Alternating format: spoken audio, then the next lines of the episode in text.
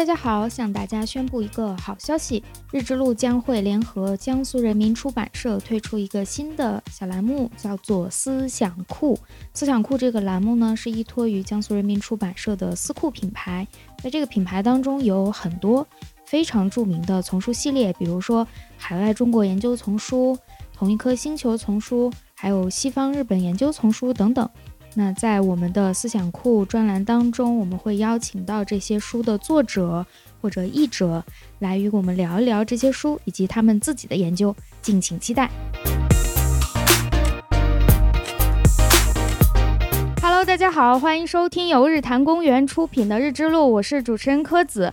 今天这期节目我们请到的嘉宾是中央民族大学教授。中国少数民族研究中心边疆民族研究所所长、国家安全研究院的研究员袁健老师，他主要从事的是边疆民族议题的研究。请袁老师跟大家打个招呼吧。大家好啊，非常高兴能在播客跟日之路的朋友们一起聊天哈，一起来交流。好，欢迎袁老师。今天呢，是因为袁老师近期他的译作叫《危险的边疆：游牧帝国与中国》这本书推出了一个精装版，一个新版。所以以此为契机，我们这个节目就邀请到了袁老师来跟我们聊一下中国历史上的这个边疆到底在哪里，有哪一些我们听过或者熟悉甚至不熟悉的一些所谓的边疆问题。那首先就是想请袁老师来给我们讲一个最基础的概念，到底什么是边疆？这个概念是什么时候开始形成的呢？对于一个古人来说，比如秦汉的人或者明清的人。他们脑中是否有边疆这样的概念或者这个词存在呢？嗯，当然，现在这个概念啊，我们看到的，大家所认识到的边疆，实际上会跟我们的当代政治是有关系的。嗯，那比如说我们看到，哎，这个巴以冲突，然后就会发现，哎，什么加沙地带呀？啊，为什么有加沙地带啊？那就是变成了以色列和巴勒斯坦之间的一个边疆。嗯，但是呢，实际上这个概念是往前推的话，实际上可以推到更早的一个时段。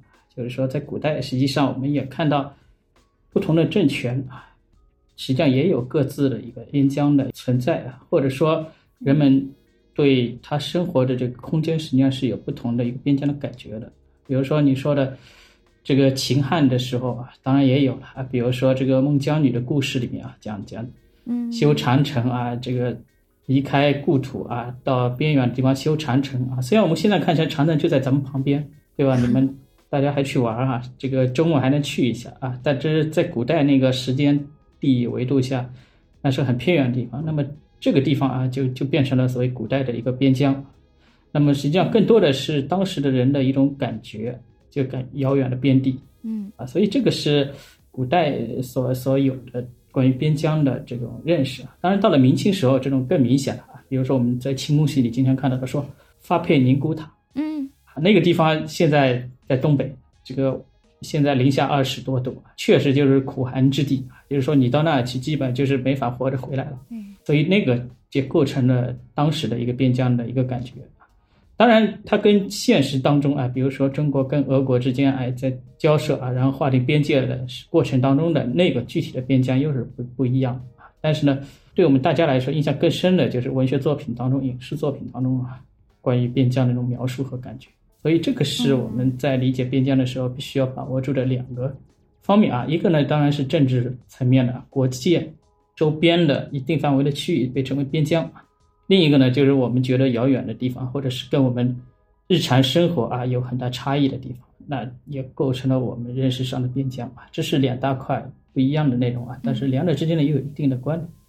嗯。那在一般所谓边疆史研究，或者说中国历史问题当中的边疆，大致包括我们今天说的哪些地方？这个划定，我比较好奇的是，它是根据当时的政权游动来划的，人的活动来划的呢，还是说它就是有一个很确定的地理的空间范围呀？按照一般的说法，就是我们现代中国的边疆，当然跟这个当代中国的。版图啊，疆域是有关系的就是现代的，大家看的那个雄鸡的这个地图，是吧？大家每个学校啊都会挂那个地图啊，那个沿着边缘的那部分，沿着国界的那部分往里的一定区域，那就边疆嘛。那么在古代啊，实际上有一个我们说清代的那个边疆的范围啊，基本就是中国古代边疆的一个总体的范围。哦，对吧？清朝鼎盛时期，一八零零年左右的那个那个范围。往细里说啊，那么在各个朝代啊，在各个时空的环境里面啊，实际上对边疆的一个认识又不一样了，因为它会更细化，是吧？比如宋朝人说的边疆，跟金朝人、辽朝人说的边疆可能就不一样，对吧？岳飞心目当中的边疆，跟这个金朝人心目当中的边疆肯定又不一样。对，所以我们会在看这个《满江红》这个电影的时候，觉得哎，这个 大家感觉有不同的想法、不同的意见，对吧？这也是很自然的事情。啊，就因为它会涉及到一个西部的一个问题，这是一个我们看到的边疆的不同的情况。所以他心中是说，我的地盘的外面的那个人在哪，我就认为那个地方是边疆了。尤其是跟普通人相关的时候，因为大家听这个节目的基本都是这个跟时代关联比较大的啊，就是在日常生活中的社会人啊，我不说是普通人啊，可能社会人，因为因为古代也是有很多的社会人的。所以实际上，大家的对边疆的感觉都是跟日常生活实践相关的，对吧？所以这个我这么一说，可能大家就会理解，就为什么看《满江红》这个电影的时候，就会有不同的看法和不同的解读。对对，当时的边疆和我们现在心目中的已经发生了一些变化。对，嗯，那边疆这个词，它是不是像您刚刚说的，它是每个人心中的一种感觉的话，它好像就暗含了一个视角。我觉得你是边疆，那其实你也觉得我是边疆，我们是相互的，看以谁为主体，谁是自己，谁是他者，他他有这样一个方向性，没有人是永恒的边疆。嗯，对，因为当把边疆看成是一种对外认知的时候，实际上确实会产生这样的情况，就是当大家觉得彼此陌生的时候，那么这个信任关系就就出不来了，大家就觉得对方是是跟自己很很不一样的，是另类的。嗯，如果两个人之间的边疆的感觉、边疆感少了之后，两个人的心理距离或者是这个社会距离就会变短。这样的话，大家信任就会加强，陌生感就会消减，这是一个互动的一个过程，是吧？所以实际上拓展到群体也是这样子啊，就是两个群体如果相互之间的这个所谓的边疆感强的话，实际上两个群体的关系就不会太太好，嗯，或者说双方会比较陌生。对吧？如果双方之间觉得，哎，我我跟你之间可能没有太大的差异啊，或者没有太大的一个边疆感的话，那么两个群体之间的关系可能他们的互动会会更频繁一些，对吧？这这个这个可以从个人跟与之相关的群体的角度形成一个关联性的一个一个叙述啊，同时也跟我们的日常生活连到一起，是吧？我们所说的日常生活的社交的距离啊，实际上跟这个是有关系。那像我这样就是不是历史学的门外汉的话，因为我们只受过最基础的历史教育，往往会产生一种标签化的概念，比如说突厥帝国，我就觉得哦，这是一个边疆政权。但是我看完这本书，我才意识到，可能是不是突厥看唐朝也会觉得唐朝是边疆呢？他们有有这样的概念吗？或者说，在那对于元朝来说，谁是他的边疆呢？他会把谁视为边疆？当然，这是涉及到历史的场景的问题，因为突厥实际上会涉及到突厥人啊，跟突厥的政权呢，我们一般不在日常的解读当中不把它称为突厥帝国哦，可能突厥政权啊，因为因为它实际上是有不同的类型的，对吧？它分不同的阶段。那么这个里边，当然它跟唐朝之间是不同的政权之间的关系但在按照我们现在的一个主流的。叙事里面啊，就是说是在中国的历史疆域版图里面，它都属于中国历史上的政权，是吧？所以它跟唐朝之间实际上是中国这个版图内部的不同的政权之间的相互关系的问题，嗯，是吧？所以，所以他看唐朝的时候，实际上也会涉及到就是这个边疆感到底有多强烈的一个问题。在唐代前期跟后期实际上是不大一样的，因为实际上有一部分的突厥实际上会后来融入到了中原。所以在这部分突厥人看来，实际上他跟唐朝之间的关系的，实际上就跟唐代的在中原生活的这群人之间的陌生感就消解了，所以他的边疆感就弱了。比如说，有些可能在更更北边的，就像现在在西伯利亚区域的那些那些人群啊，那可能对中原的人群的这个陌生感是比较强的，自然自然边疆感也就比较强一些。同样，实际上在元朝也也有类似的情况。这个过程也是一个比较漫漫长的一个转变的过程，包括在这个过程中怎么认识到，哎，中原的一些独特的地理历史和生态的状况啊。原来把华北啊，把把华中啊这些地方都变成草地啊，放放马放羊是吧？对。后来发现不行，没必要是吧？因为实际上种粮食更好，种粮食养活的人更多，而且这个反过来还能让马和羊变得更多。原来都是想把这个地方变成养马养牛的地方，养羊的地方。这就是说，他们对于这块区域的一个认识，实际上会涉及到，来怎么来看这块地域，它到底是不是所谓蒙古人的一个一个边疆？这个，嗯，在蒙古人的边疆里面，这块又又得是养羊的，是吧？又得是养牛的，啊，但实际上后来发现，哎，这块地方实际上更种粮食更合适啊。这就说明两者之间实际上对边疆的认识逐渐在相互。往对方的这个地位在靠拢，越来越认识到，嗯，比如说中原华北这块地方啊，更适合于农业生产。当然，过了长城啊，再往往北啊，可能在放牧这块就更在行一些。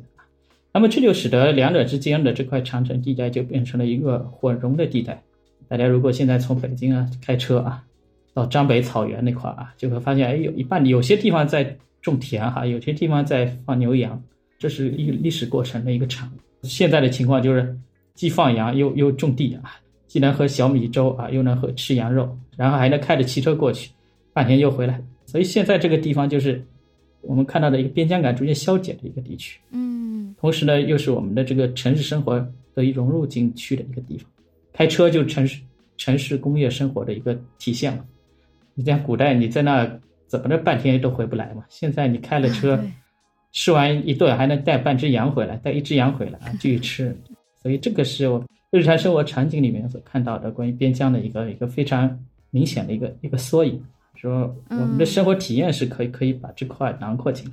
对对，是我们现在有时候像我们地理学会把这种地方叫农牧交错带。对，就是由于哎地理和历史的因素，这里既有农也有牧。对这种，嗯，而且在这个地方更更容易发现一个生态多样的一个特征，嗯，对吧？你就会发现，哎，这个海拔在逐渐的变化啊，同时呢，这个降水在不断的变化啊，然后物种在不同不断的变化。但是后来我们靠着工业化，就把这个都给抹平了。我们开着车 就能迅速穿越这些地区，还能再转回来，这在非工业时代是做不到的。基本就是种地就是种地啊，然后再继续开垦啊，放羊就是放羊。但现在我们这个车子里面既能放小米，又能放羊肉，还能运回来，是吧？这就是一个典型的现代生活啊，现代世界怎么把这两两两个生态融入进来的一个例子，而且跟我们的生活息息相关。对对，可能边疆在历史书上出现的经常一些冲突的故事，但实际上它也是大家交流和融汇的。这样一个空间，嗯，那那是当然的事情啊，因为实际上我们看到的，像人类社会之间的一个冲突，实际上也是因为它交流之后才有的冲突。比如说两个完全陌生的人，实际上是没有冲突的，嗯，对吧？就就是城市里的陌生人嘛，在日常生活当中，我们经常看到，比如说就是共同坐一个地铁，啊如果没有交流的话，那不会有冲突。嗯，有时候就交流过程当中才可能产生冲突，因为所以从这个意义上说。冲突也是交流过程当中的一个一个插曲嘛，但是呢，在这个过程当中，我们更多的还是要面向日常生活，是吧？因为人不管是古人还是现代人，都是想着能吃得更好，睡得更好，是吧？用的更好，是是就这样子的啊。我们大家去看那个博物馆里面的东西啊，你就看到，哎，这个差不多啊，包括那个什么烤肉串啊，什么的那那些器具都一样的，是吧？所以你们觉得，对对，就感觉很。古人的生活实际上跟我们现在都差不多。实际上，虽然节奏慢啊，然后，同时物质产品确实也少，但是围绕着这个大家过日子的这个想法，实际上都差不多。嗯，所以我们现在的诗歌里面啊，都看到了最能引起我们共鸣的就是关于过日子的那些，这个包括陶渊明的“采菊东篱下，悠然见南山”，是吧？就是这样的场景。所以从这个意义上说，实际上冲突也是在交流当中会。出现了一个插曲，但是更多的还是过日子，就回到日常生活，这个是很重要的。是的，是的，嗯，然后关于这个书，它对于边疆有一个划分，我觉得很有意思。像我以前就没有意识到，说这些边疆政权其实他们是不同的类型，根据它的方位不同。这个书里就提到了说，对于我们现在熟悉的这一大片国土来说，其实可以划分为。中原、西域、北方和东北这四个区域。那么，所谓的边疆政权，可能就是在西域、北方和东北啊。我才第一次意识到，其实，比如最网络上 最常见的一个容易引起争吵的讨论，就是元朝和清朝的对比。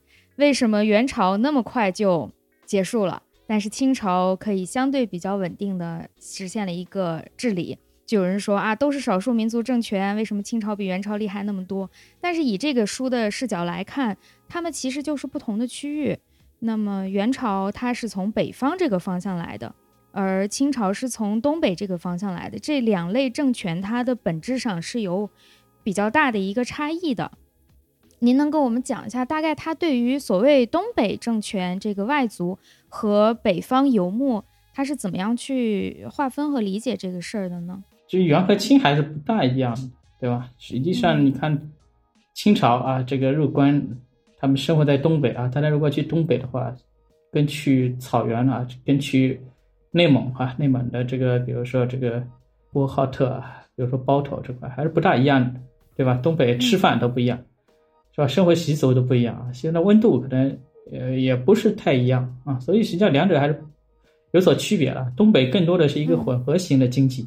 所以你你在东北能看到有一些游牧的，也有种地的，哦，还有渔猎的，还有就是捕鱼的。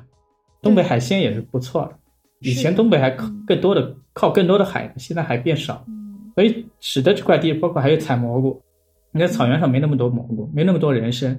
我们说东北有人参啊，你这草原上你听不到有参人参这个说法，所以就就使得那东北的那个生态跟跟完全草原为主的那个生态是不一样的。所以使得从那这里面出来的群体啊，包括这个少数民族啊，也带有一个混杂性的一个特征，就是他他什么都有一点，什么都懂。嗯。所以像清朝入关之后，实际上你就看到，哎，他对社会组织是有一套秩序，就是我们知道的八旗的那套秩序，是吧？他就可以把它拓展到内地啊，拓展到中原。嗯。所以你能看到，哎，后来在北京都有一些八旗的遗存嘛，什么这个蓝旗营，是吧？镶黄旗。是吧？正白旗、正黄旗，嗯，这个这些都是遗存，就是说明这些组织实际上都推广到了内地，推广到了其他的，所以这是这个清朝的一个一个特征，就是他进来，他从关外进来的时候就带有一个复杂的兼容性的特质，它的生态还是混杂的，你很难说进来的满人是是什么生产方式，对吧？哦，你说是是是是游牧吗？不大像吧，嗯，对吧？你说是渔猎吗？又又又不全是，是农耕吗？也不全是，什么都有点，对吧？但是从从草原这个过来的，像元朝这样的，可能它的游牧的特征性相对明显一些，对吧？这关于关于游牧的那个文化的一个一个认同，可能就强一些，是吧？关于马的这个叙述就多一些，对吧？对，啊，这是是不一样的啊。所以使得我们在理解元朝和清朝的时候，对对我们的感觉也是不大一样。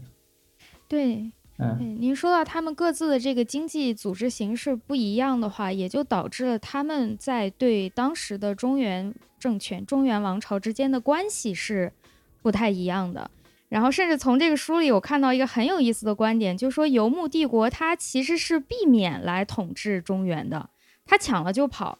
他并不想留在这个地方长期的去经营，但是从东北过来的这些政权呢，他是很乐意于说我留下来，然后把这个地方经营好的，这样的这个互动关系让我觉得特别有意思。那对于中原来说，有意识到这个区别吗？对于当时的中原王朝来说，他有意识到说，哎呀，游牧民族只是来抢一波就跑，他们并没有真的想入侵，甚至到我的首都来。霸占我的帝国，他有意识到这样的区别吗？这个实际上也是在不断的这个交流之中，才把这些规律摸索出来的。实际上，像宋朝是有这个感觉的。我们知道有他的那个叫每年纳贡政策，嗯，对就每年出多少钱我买和平。后来使得宋朝就是能出多少钱就出多少钱，这个后来军备松弛，对吧？这个节节败退，所以。有很大一部分是是是基于他这个经验啊，就说我只要给你钱，我就能买到和平。所以使得宋朝的这个军事上很弱啊，经济上虽然很强啊，这个叫叫经济强而军事弱啊，最后也亡国了。但是呢，在这个过程呢，实际上又是跟双方之间的那个对于控制的一个不同的理解所造成，因为治理是需要成本，嗯，你去管一个地方是要成本，要么就是物质的成本，要么就是人力的成本，是更多的时候是两者的兼容，对吧？游牧游牧力量实际上它的人力成本是不够的，哦，因为因为他人少，他人少啊，所以使得后来曾经有一度时间说，哎，这个忽必烈或者之前的那些韩武。大汗说：“哎，是不是华北要要变成草地啊？养羊养牛啊？实际上是跟这个是有关系的，因为它本质上人少，使得它怎么来控制一块区域？它更多的是用游牧的方式来控制，对吧？啊，你不可能想象用用农耕的方式控制，因为它它的基础是要人的基础。所以实际上那个时候有一个比较鲜明的一个对比嘛，就是说实际上在在宋朝，因为人已经到了一定的规模，那么农耕。”在产出的时候，实际上是需要有人力来来支撑的，因为机械化没有嘛，对吧？机械化一定要到近代才才出现，要蒸汽机出现之后才能有机械化嘛，是吧？慢慢的，所以从那个时候，就是两者之间对于控制的一个理解，实际上会有不同的认识。那么在这个过程中，双方达成一个一个节点上的一个平衡啊，那么这个平衡就是说，比如说宋朝，他就说我花多少钱可以满足。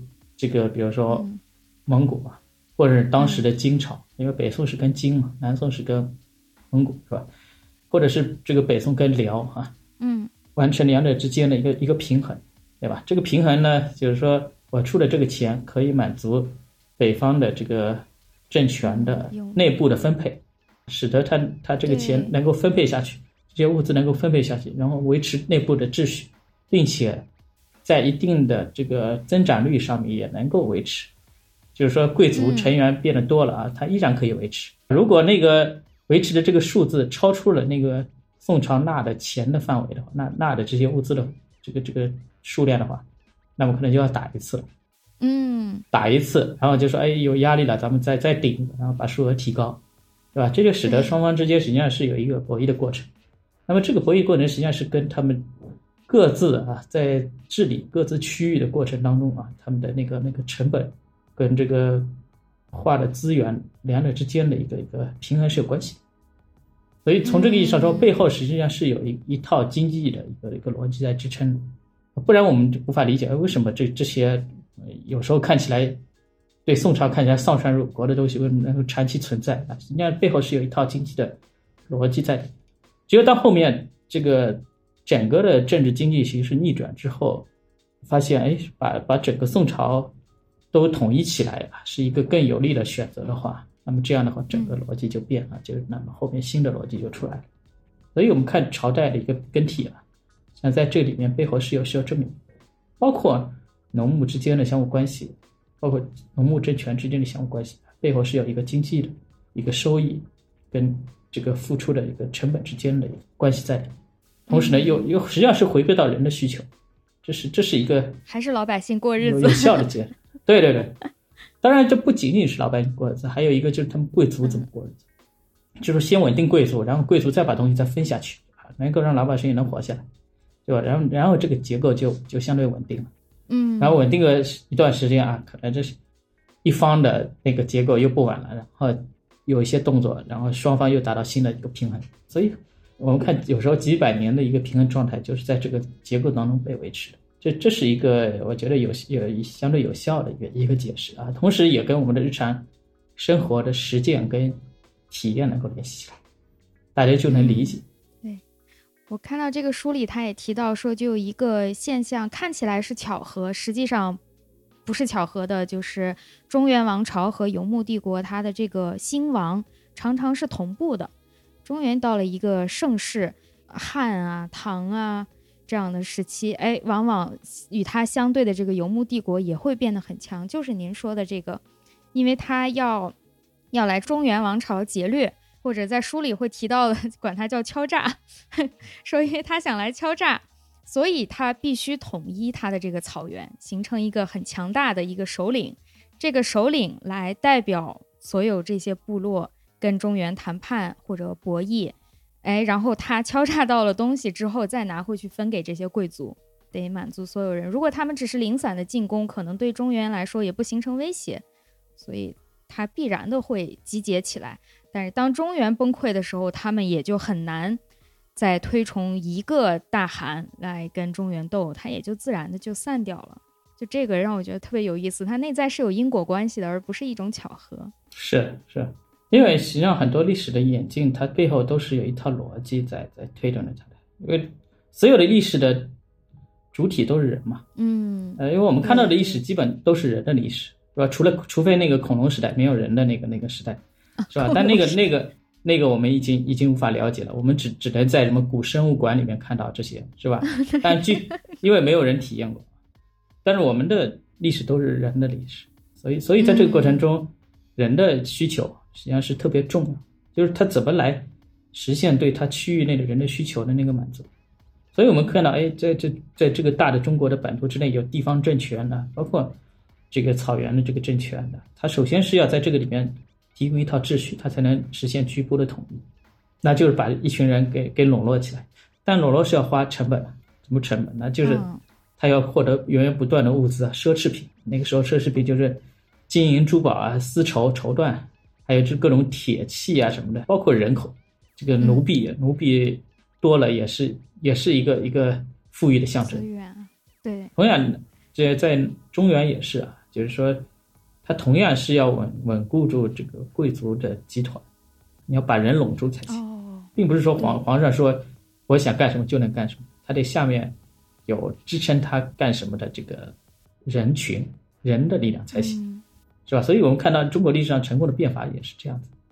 怎么成功的变法？他就得把这个皇帝的利益跟下面的那些贵族的利益给捆绑起来才行啊，不然的话，那个变法很可能就不行。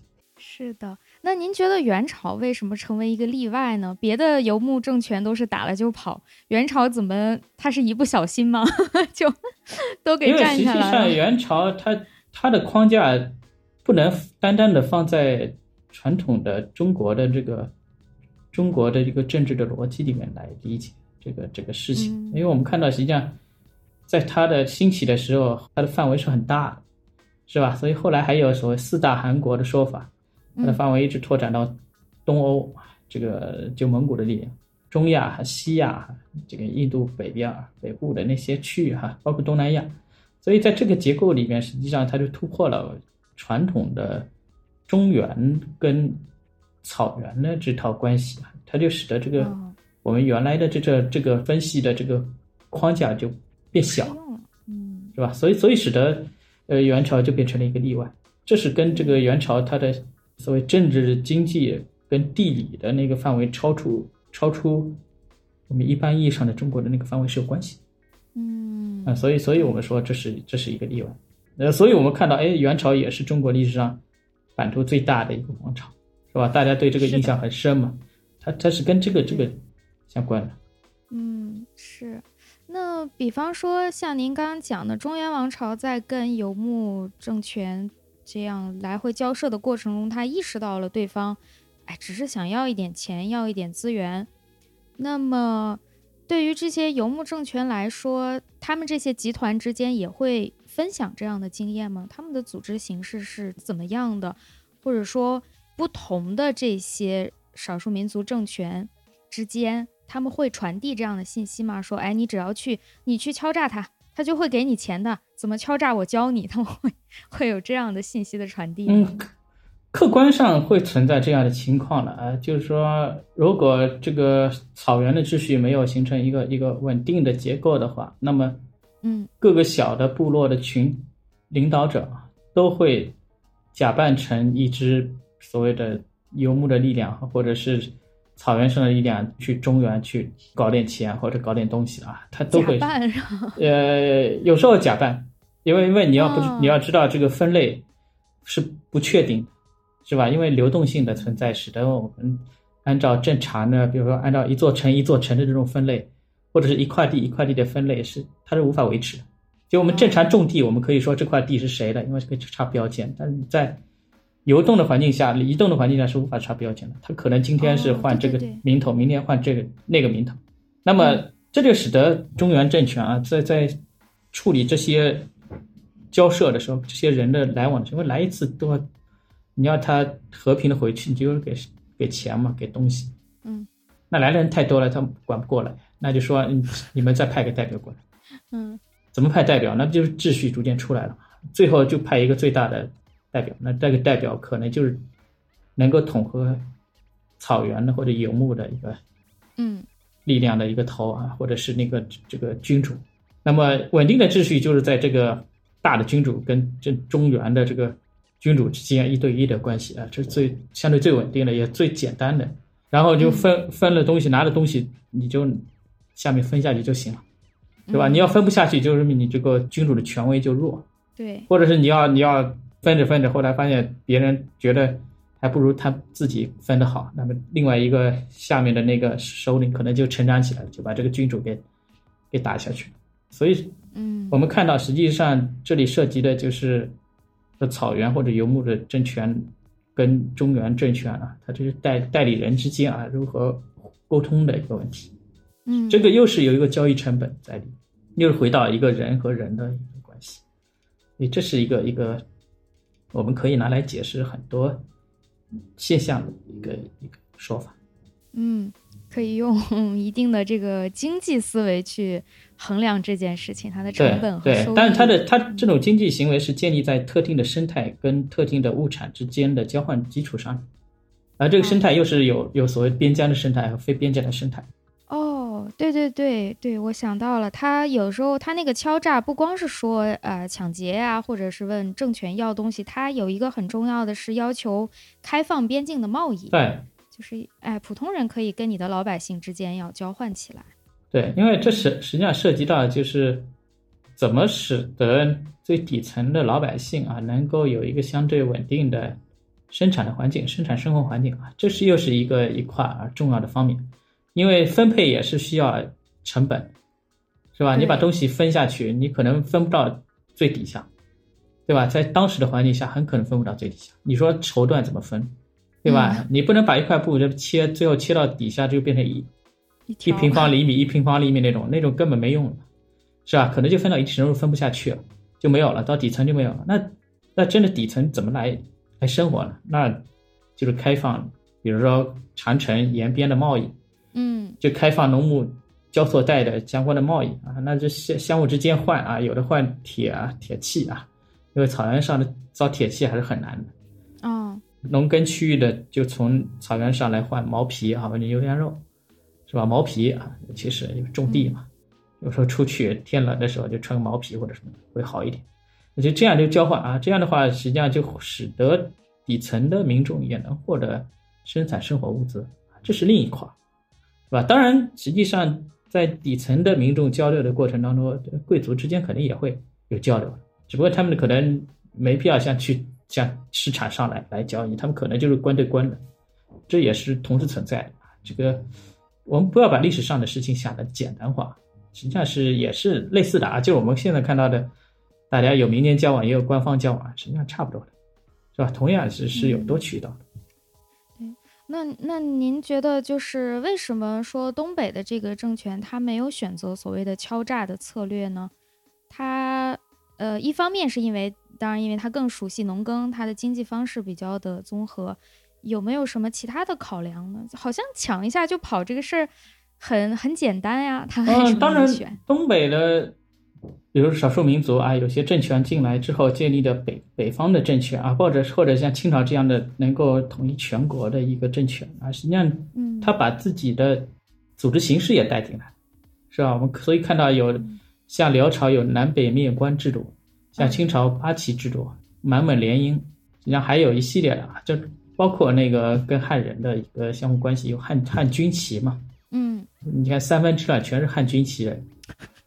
造的反啊！清宫剧最喜欢演的。对对对，但但是这就说明这个组织结构被带进来。组织结构被带进来，就是说它提供了一种可以来实现稳定秩序的这么一种组织的架构，而这在元朝实际上是并没有完全做到的一个事情。所以我们看到元朝还是国祚还是比要清朝要要短的，对对吧？对，嗯，所以所以这是这是我想东北的这个部族政权能够有的是统一北方啊，有的是能统一全国，这是有它的一个历史的道理。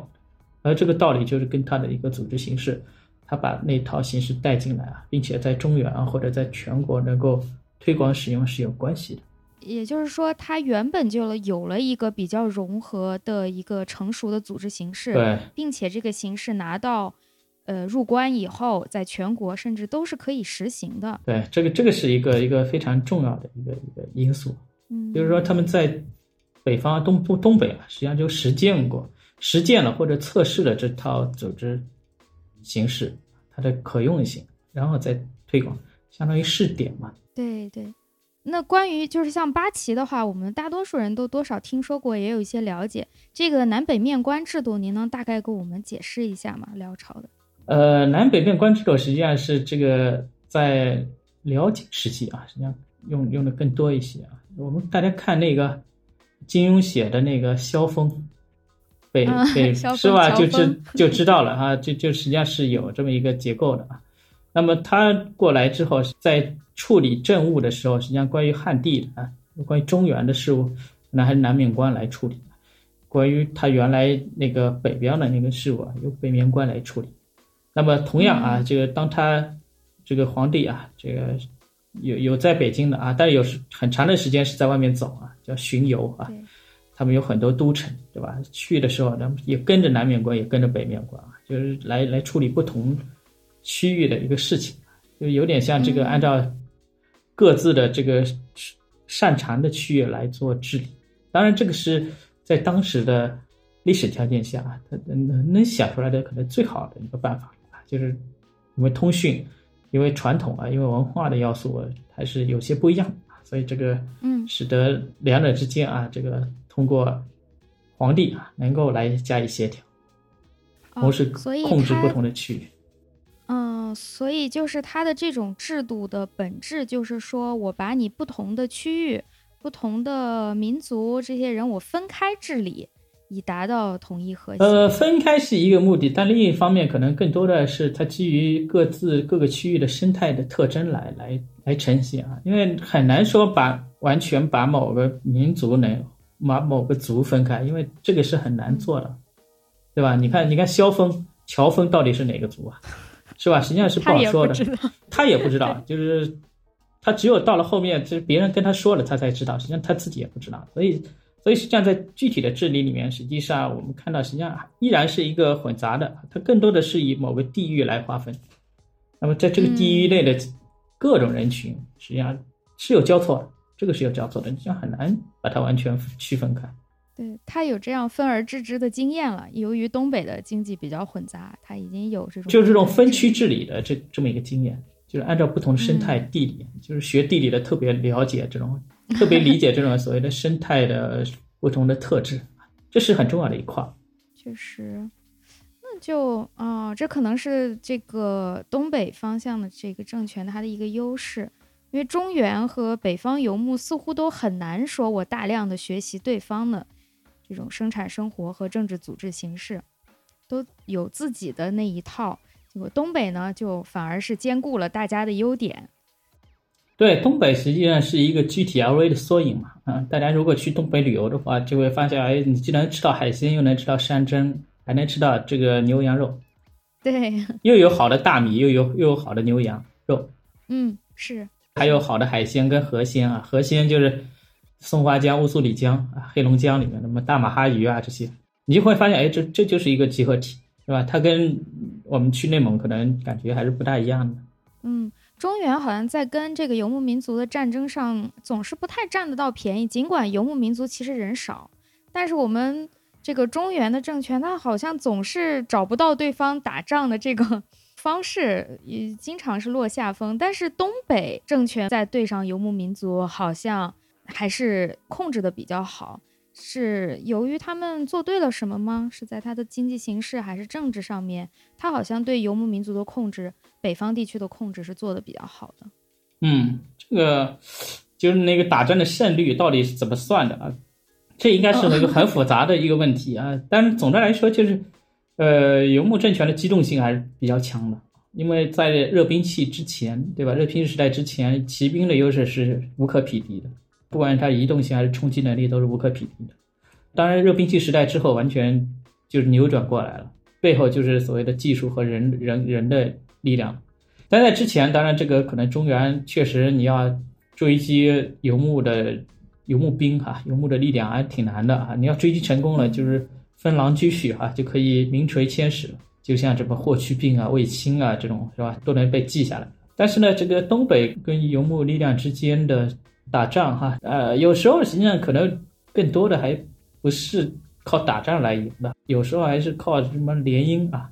我有时候就直接把你收收收到我的这个家族里面，是吧？大家结成亲戚，对吧？你娶我的，我娶你的，这样的话，你的力量自然就变成我的力量。这个清朝就是这么干的嘛，就满蒙联姻最早就是跟东北的科尔沁部啊什么的一起一起来哈，先把这个这个现在内蒙古靠靠东北的这部分啊，就变成了他的最铁杆的力量啊。这个可能一开始是有有打的成分，但后面就是不打了，大家亲如一家了，是吧？然后就是后来就进一步入关啊，统一全国。当然打不过就把你变成。我家的人，这也是一个一个一个办法，而且这可能是更长远的办法。就像我们这个两个企业竞争一样啊，实在竞争不过，我就把你收购了。对，嗯，是的，嗯，中原和游牧也有这种和亲制度。您觉得这个和亲制度和像满蒙联姻这样的制度，它有什么区别呀？为什么和亲并不能使双方变得像亲如一家人呀？呃，因为和亲制度本身实际上也也是通过这个非战争的方式来获取和平一种手段。如果出这种措施能够持续一定时期，那就说明它的效果还是比较好的。因为和亲并不只是嫁一个人或者娶一个人这么简单的，它的嫁妆、什么陪嫁这些东西是后面更关键的。是吧？还是纳贡？就就是比如说昭君出塞，并不是只是一个人出去啊，是吧？他他得带着一很多东西，那这些东西实际上就跟那个实际上是跟那个分共富结构是连在一起的，就说本质上还是要提供一些物资来使让这个游牧的力量啊，他的手里能够把这些财物分配下去，最后保持秩序稳定。嗯，和亲的这个人本身只是其中的一份子一部分，所以我们必须放在这个结构里面看。它本质上还是双方在相互之间通过这个方式啊，当然背后是经济的、物资的这个方式来达成一个平衡，嗯，各自作为秩序的一个平衡。还是回到我说的，既要在游牧的结构里面、游牧政权的这个结结构里面，使得这些东西能分下去，然后使得这些贵族能够觉得这个分的还比较合理啊，愿意愿意继续维持这个结构，同时呢，也使得这个中原的这边。觉得花这个钱好好，值送这个宫女啊，或者是宗室女或者妃子出去是值得的，是可以接受的啊。那这样我达成一个平衡。所以从这个意义上说，和亲政策它它它有它的标志性意义。但是我们对和亲的理解还是要要以更大的范围来看。对，当然我们现在记住的都都只是一些个案啊，这种招军出塞呀这些是吧？因为它它背后实际上是更大的。政治和经济的一个逻辑，嗯，就满蒙联姻可以让蒙成为满的一个战力，但是和亲并不能说把匈奴变成汉的一个战力，说亲如兄弟，这个好像好像不能这么理解，对吧？对，因为它是不同的历史环境下的产物。因为这个满满联姻，实际上我们看到的是清朝怎么样从。控制东北，走到到控制全国这么一个过程当中的一个一个一个过程啊，但是当然和亲是实际上是要到汉朝的时候才，实际上是真正昭君出塞是要到西汉后期了，汉和帝那时候，嗯，这是双方的语境啊，这个历史语境还是不一样。嗯，对，表面看起来都是对外的这个联姻关系，但实际上是完全不一样的事儿。对，嗯。是的，那我还想问一下，就是我们刚刚聊了很多，都是有关于所谓北方游牧和东北的这些政权，还有其实西域也有一些政权，但是好像总是不太有存在感，比如说西夏，就大家知道有它，但是总西是藏还是占不到这还西个。藏还是存在感还挺强的，因为毕竟离还相对离强了离离华北很近，嗯，对，可能嗯更西的，除了嘉峪关之外的，我们大家了解的不是太多，这个是是比较明显，因为确实跟我们的生活场景离得比较远一些啊，跟比如说你这大家在北京生活，你现在要去要去乌鲁木齐，也得坐飞机坐上几个小时，是吧？火车就更远了。是吧？我记得我这个十多年前坐火车过去，坐的最慢的那个车四四十多个小时嘛，是吧？四五个小 四五十个小时，腿都肿啊！就是那放古代就更更远了啊！所以这个这个就是地理上所说的空间距离，这个远的话，实际上会对人的认知产生一些影响，这个很自然。那对于当时的西域政权来说，他们是不是对于中原，比如说他想进攻，难度就会非常的大呀？它太远了。对啊，所以会存在这样的情况啊，所以这个强大的中央王朝或者是大一统王朝是要排班儿的哈，这个大概多少年一共哈，这个靠得近的供的比较快一些啊，频率比较高一些，远的就就低一些了。要是中亚的这些就就更远，是吧？时间就更长了。嗯，对对，我就感觉在这个呃历史的舞台上，西域相对来说它的嗯剧情不是那么多吧？对相对对，但是现在大家这个对这块地方是更关注了啊，嗯因为现在交通发达了，大家可以自驾游了，而且现在像什么环塔里木的铁路、公路都通了之后，实际上这块大家的关注就更多了，什么小河墓地啊，这个是吧？小河公主啊，是吧？楼兰呐、这些大家耳熟能详了，是吧？但是这个嗯你要放到历史上，实际上双方之间的联系就就联系起来就不那么容易，嗯就是还是一个地理空间是相对远一些。是。而且可能因为现在的格局也不一样了，以前我们关注的以前的中心就是华北，所以离华北远的就叫远。但以前都是农农耕嘛，大家都是种地，那走走不了多远。就像比如说现在大家，你要爷爷奶奶再往上一辈，可能很多人都没出过村子，或者是没出过县城，啊，像大家现在你要想没出过县城，肯定被人鄙视了吧，是吧？完全不一样，就那个那个感觉是完全，因为因为交通的那个是决定性的变化的。对对，是嗯的。那像这本书，我们刚刚提到这个书很多次了，《危险的边疆》嗯，它的这个作者巴菲尔德，您能大概给我们介绍一下吗？这位作者，我看这本书的出版是很早的，一九八九年。嗯，他是一个人类学家，实际上他并不是专专门研究中国的一个一个学者，他实际上更多的研究游牧社会，就世界范围的游牧社会，呃，还包括研究阿富汗的问题，他还当过阿富汗研究所所长，所以从这个意义上说，他实际上是用一个贯穿性的逻辑来系统的解释一个中国历史上的农耕游牧的一个关系的一个一个一个作品，啊，所以这所以这本书实际上是人类学视角，我我在里面写译者序的时候就把它题目叫《人类学视角视野下的中国边疆史》，所以这这是一个概括啊，我觉得这个概括还是可以的，就是说它提供了一个我们对于整个中国边疆史的一个贯通性的解释啊，这个解释是从人类学的角度来来做的。当然，在这个这个试图用一种视角来来解释整个中国历史，当然是不够的了啊。当然，所以实际上是有很多学者也质疑这个里面的一些议问题哈，包括一些解释的问题，对吧？关于元朝的一些一些结构性的解释上的问题，这个这个也很正常。但是呢，就是说在这个尝试本身是值得肯定的，就是他是他试图通过这种结构性的关系，包括就是说。通过这种分配方式如何维系，以及在维系不了的时候，为什么这种分配方式就被打破了？它的这个解释实际上是有它的说服力的。我们我们现在按照日常生活的实践是可以的来说通的，对吧？就像比如你跟你父母之间啊，如果你还没有赚钱的时候，你怎么从他们那要到钱呢？人家是 实际上是要有很多策略，是吧？你你会有各种各样的方式来。说动你父父母来给你钱，嗯，但是问题是怎么说动你父母持续不断的给你钱啊？这这又是一个 要很花精力的过程，尤其是当你这个成家立业有了孩子之后，怎么再从你父母那要到钱？就这这又是一个问题，因为这涉及到分配如何处理，对吧？你怎么说我要把这钱分配下去？我要买房子或者或者干什么的问题？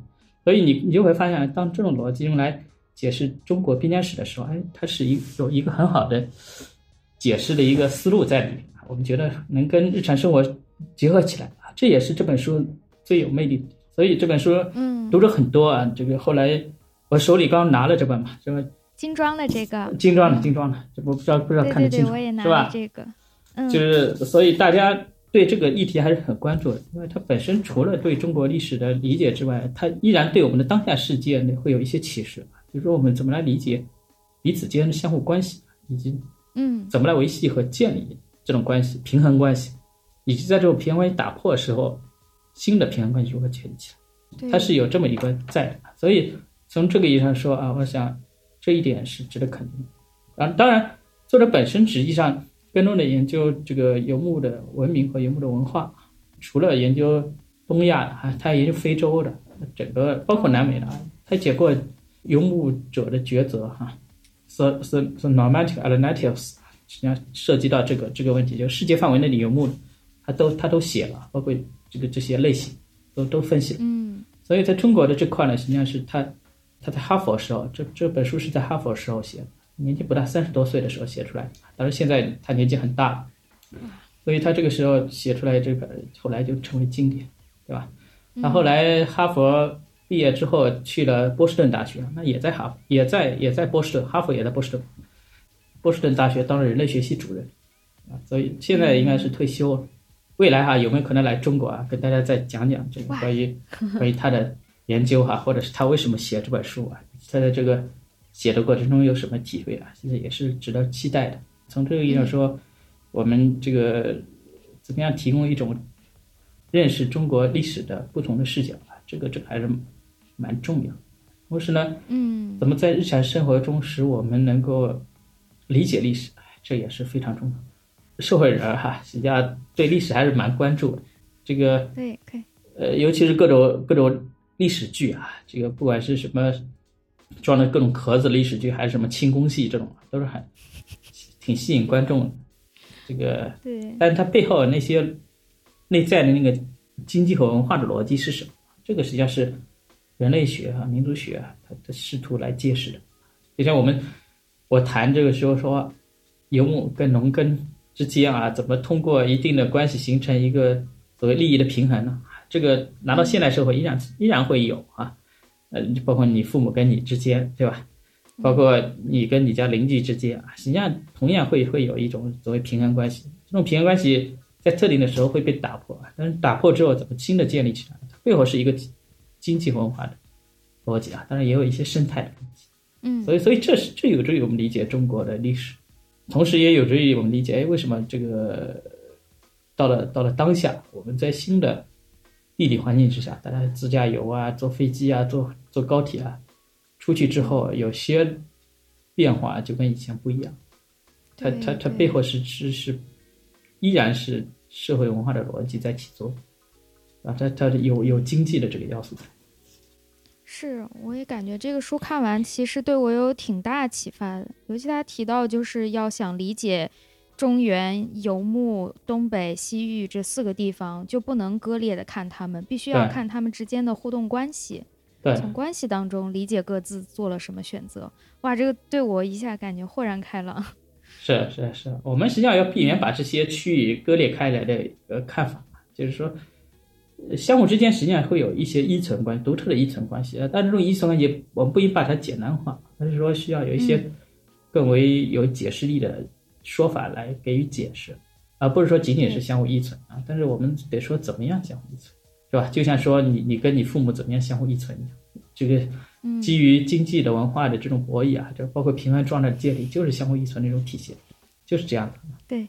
那这个书像我们前面说的，它出版也比较早了，八九年，这这过去三十多年了。嗯，现在学界对于这本书提出的这种互动的周期理论，呃，您已经提了，说还是有一些质疑的，有没有相对比较典型一点的质疑，可以给我们介绍一下吗？就是学界对于这个问题现在是怎样的一个新的进展呢？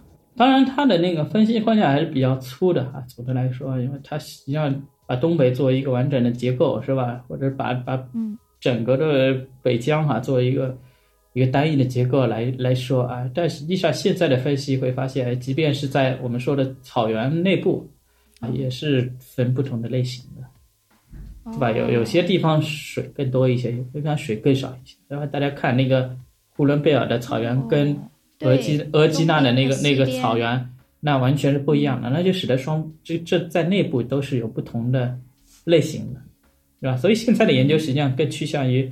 把更细的类型阐阐释出来，展现出来，因为因为它实际上并不也并不是均单一的，所以这这个这个是可，包括在东北内部，实际上也并不只是我说的简单的一个混杂结构，它有些地方的混杂是更明显，有的地方简混杂是不明显，不那么明显，所以这这这是我们续后续的研究里面，实际上对它可能要进一步发展的一个地方，实际上现在的研究很多也在做这方面的推进。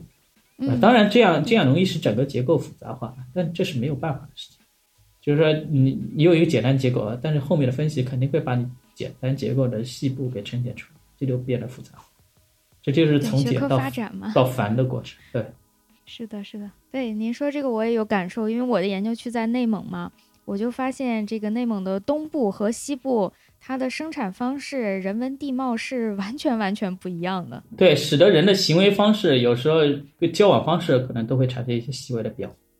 是，包括语言本身、内部本身对这些就方言，包括那些概念，它不太都会不一样。哎，是是，这么说很有道理，不能把它们统一的看作一个铁板一块，是，就像以前不能把中国看作铁板一块一样。对，呃，内部有复杂性，内部是有复杂性。是，而这个书呢，它其实没太涉及到所谓我们现在说的江南这一片地方，它对中原的理解就是华北这一这一块儿了。我看下来的感觉是这样，但我们作为中国人读自己的历史，肯定清楚中原和再往南的这个又是不太一样的问题了。嗯，对，因为它主要涉及的还是边疆史嘛，边疆史这个还是主要涉及北边的和西边的多一些。是吧？在南边的那个类型里面，因为我自己也是江南人嘛，我这也是江浙人嘛，这个我能理解。哎，为什么为什么它涉及的少？因为事实上，确实在历史上，你涉及边疆的议题，在在在江浙这一块，确实还是比较少。除了岳飞这种故事，因为这它发生在这个杭州，对这个这个地方啊，当时叫临安啊，实际上是行在。就临时安定，临安临时安顿下来，临安是吧？它实际上是就皇帝在那个地方啊，可能还是未来还是要搬到这个叫叫东京，就是现在的开封那个地方去，就是一直没搬，呃，最后南宋都灭亡了。所以这个怎么来放在江南的视角来看边疆啊，实际上也是值得探究的一个议题啊，因为这个这也是一个很有意思的一个视角。对，尤其是在当下啊，我们怎么，比如说。上海人啊，怎么来理解边疆，对吧？上海算不算 边疆啊？这个这个又是一个问题，是吧？你要看海上的话，那上海可能也算边疆，是吧？它对面就是东海，嗯，啊，就就是一块重要的一个海域啊，马上出去就是域外世界，嗯，韩国、日本、太平洋，对。但是我们现在不能说上海是边疆嘛？你要是上海是边疆，肯定不行。对，这就使得所谓地理意义上的边疆跟观念意义上的边疆产生的抽离就不一样，对吧？所以这个我们在理解边疆的时候，这个也也是需要分具体的情况定，嗯，对吧？像北京也不能说是边疆，对吧？哦，对啊，现在肯定对。但你放到比如说一千多年前啊，我这个辽宋金的时期啊，那这块围绕这块的争夺还是蛮重要的，因为幽云十六州是 就就这块地区嘛，对吧？啊，这个。就被石敬瑭割出去了，割给了金吧，对，所以这个这个也又是一个很有意思的议题。边疆感啊，这个在历史跟当代是是不一样。同时，我们也要在当下的这个文化空间里面来更好的理解理解这个议题啊，包括如何在江浙啊，包括像珠三角这样的地方啊来理解边疆，是吧？实际上也也也构成了一个非常重要的议题，对吧？因为因为因为。所有对边疆的感知都是人的感知，只有人才能说我们意义上的边疆。你你不能说别的动物，别的动物肯定也有它的边疆性，但是是不一样，完全是不一样，对吧？猫和小猫小狗的边疆性跟人的边疆性肯定是不一样。我们实际上还是要理解人的。但现代社会的人实际上呃，集中在很多区域啊。我们中国有三大经济区啊，这个咱们是在现在在京津冀这一块，然后长三角、珠三角啊这一块怎么理解边疆？像未来也是可以来来来讨论。有很多的朋友还是关注这个议题。是，而且现在的格局可能海洋非常的重要了。当我们谈这些这些边疆问题，古代的边疆问题，那个时候海海运。可能不是很发达，对于中国来说，所以这一边是被忽略。可是现在我们谁也不能忽略长三角、珠三角了。那肯定，这也是桥头堡了。嗯，那经济也算经济重心啊，重要的经济重心啊。因为因为经济是决定很多事情的。嗯，你要没有经济这块，你很多的讨论就无从谈起。大家就会觉得这个你饭都吃不到，就不会谈一些议题。包括我们当下的议题，我们现在谈的议题，是吧？也是可能大家这个很多。朋友们，这个吃完饭啊，这个然后觉得哎，觉得要听一些有意思的议题，然后就来听这个议题，一样的，最终还是回归到生活。是是的，嗯，好的，那节节目时间已经差不多了。袁老师，您关于这本书或者是关于边疆这些议题，还有什么其他想跟我们讲一下的吗？呃，也没有别的了，就是说希望大大家能够有更多的关注一下。咱们的边疆地区哈，更多的去边疆地区看一下，走一走啊。这个，嗯，有有有有当老板的可以去投资投资啊，这个 是吧？造福一下当地的民众啊。这个实际上这样的话，能够使我们的边疆变得不那么边疆，就就是让我们的这个边疆感变得弱一些，文化震撼小一些。至少现在我们能看到这种变化啊，就是路越来越好了，基础设施越来越好了。但是这个可能还不够啊，就是说大家需要在这个过程当中啊，各贡献各自的力量啊，使得大家能够共同的生活的好啊。这个回归到人的一体，就共同的生活的好，这个是特别重要的，就让你和周边的人都都都生活的好。这样的话，整个的和平的环境啊，才能更多的得以保障。这样的话，又是一个一个大的大的好的一环境。这是我我的期望啊，就是说我们所有的研究都是。向着这个目目的来的，当然还有一个所谓所谓知识操练的问题啊，就是说我们觉得有意思这个议题，更多的实际上要指向人的生活啊，人群的生活和整个群体的生活。所以从这个意义上说，历史上的那些刀光剑影啊，就是就就是刀光剑影，那就过去了，是吧？未来我们希望的是有一个共同生活的美好的一个场景，这是最关键。所以从这个意义上说，这个我希望未来的边疆呢是不不是危险的边疆。嗯，而是一个共同的一个一个边疆，这特别重要。但是我们在这个过程中，我们必须理解历史，只有理解历史才能理解。这是我想跟朋友们一起要要说的东西。好好的，谢谢袁老师。这两年确实西北游也变得越来越火了，很多人都去玩过了。嗯，是。就希望大家能够在这个里面有有新的发现吧。这是一个互动的一个过程，共同成长的一个过程。以后还有机会在一起交流。好呀，好呀，谢谢袁老师。然后我们最后想请您推荐一首歌，我们会把它放在节目的最后作为片尾曲。那就还是一剪梅吧，我觉得这个传统一些，但是呢，就是能有那个意象出来，对吧？能能有那个一一剪梅吧？对，有一点边疆的这个感觉了。对对对对，而且也符合我这八零后的那个那个感觉哈，怀旧啊，有时候就。就怀旧了啊！我觉得你还没到这个阶段，对吧？嗯，好，那那还是这首歌吧，好吧？嗯，好好好，一剪梅，好好，谢谢袁老师，好好好，那我们录音就先到这里，跟大家说拜拜，拜拜，好，感谢柯老师，拜拜。